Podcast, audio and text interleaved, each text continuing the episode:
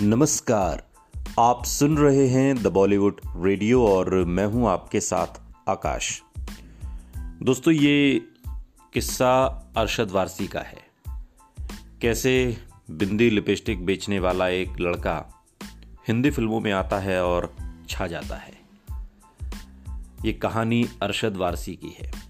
अरशद वारसी बॉलीवुड के चहेते और बेहतरीन टैलेंटेड अभिनेता हैं। अरशद की कॉमिक टाइमिंग, उनके टैलेंट को और भी बढ़ा देती है। गजब बात यह है कि उन्होंने अपने हर किरदार से लोगों को एंटरटेन किया और दिल जीता।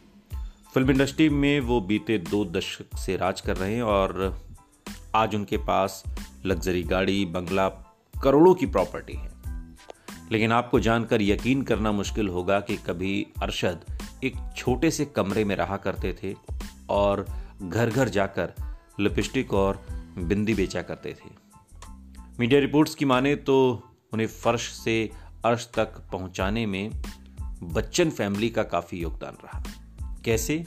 आज के इस पॉडकास्ट में ये कहानी हम आपको सुना रहे हैं। साल उन्नीस सौ अड़सठ को महाराष्ट्र के एक मुस्लिम परिवार में जन्मे अरशद के बचपन में ही उनके पिता का निधन हो गया। और जब वो चौदह साल के हुए तो माँ का भी साया अरशद के सिर से उठ गया। वो कच्ची उम्र में अनाथ हो गए।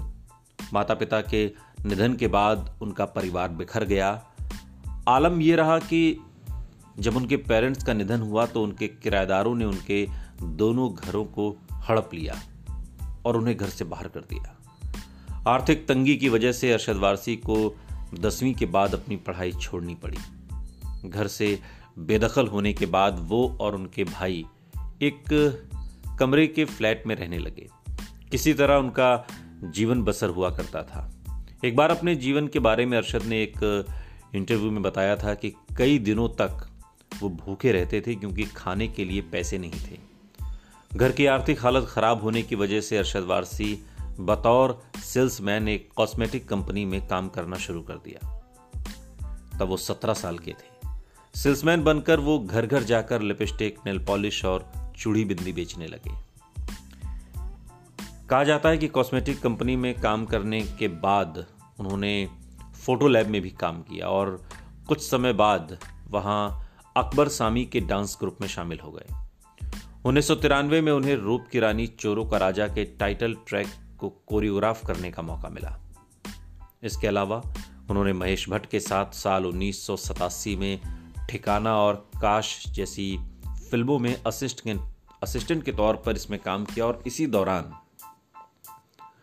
जया बच्चन की नज़र उन पर पड़ी और वहाँ से धीरे धीरे उनकी किस्मत ने करवट ली। अरशद वारसी ने उन्नीस सौ छियानवे में लीड एक्टर के तौर पर फ़िल्म तेरे मेरे सपने से अपने करियर की शुरुआत की।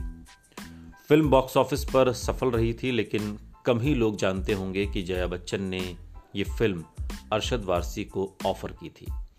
यह फ़िल्म अमिताभ बच्चन के प्रोडक्शन हाउस के बैनर तले बनी थी।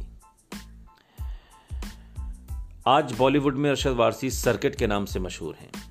लेकिन बॉलीवुड की कई फ़िल्मों में उन्होंने काम किया, लेकिन उन्हें असल पहचान साल 2003 में आई फ़िल्म मुन्ना भाई एमबीबीएस और 2006 में लगे रहो मुन्ना भाई से मिली। इन दोनों ही फ़िल्मों में अरशद वारसी ने सर्किट का किरदार निभाया और सबका दिल जीता।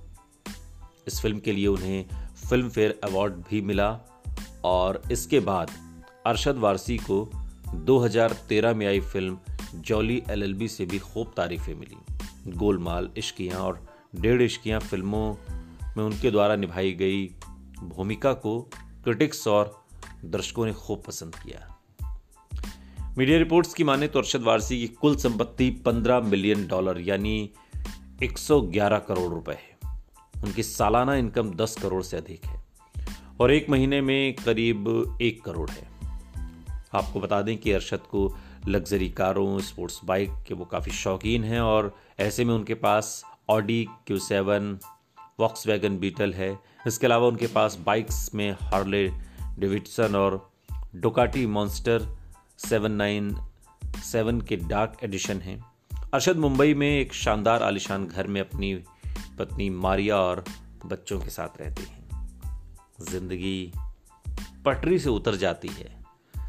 लेकिन आप में हौसला हो और इरादे बुलंद हों तो आप न सिर्फ़ उस उतरी हुई ज़िंदगी को पटरी पर वापस ला सकते हैं सरपट दौड़ा भी सकते हैं। अरशद वारसी इसका जीता जागता नमूना है। सुनते रहिए द बॉलीवुड रेडियो, सुनता है सारा इंडिया।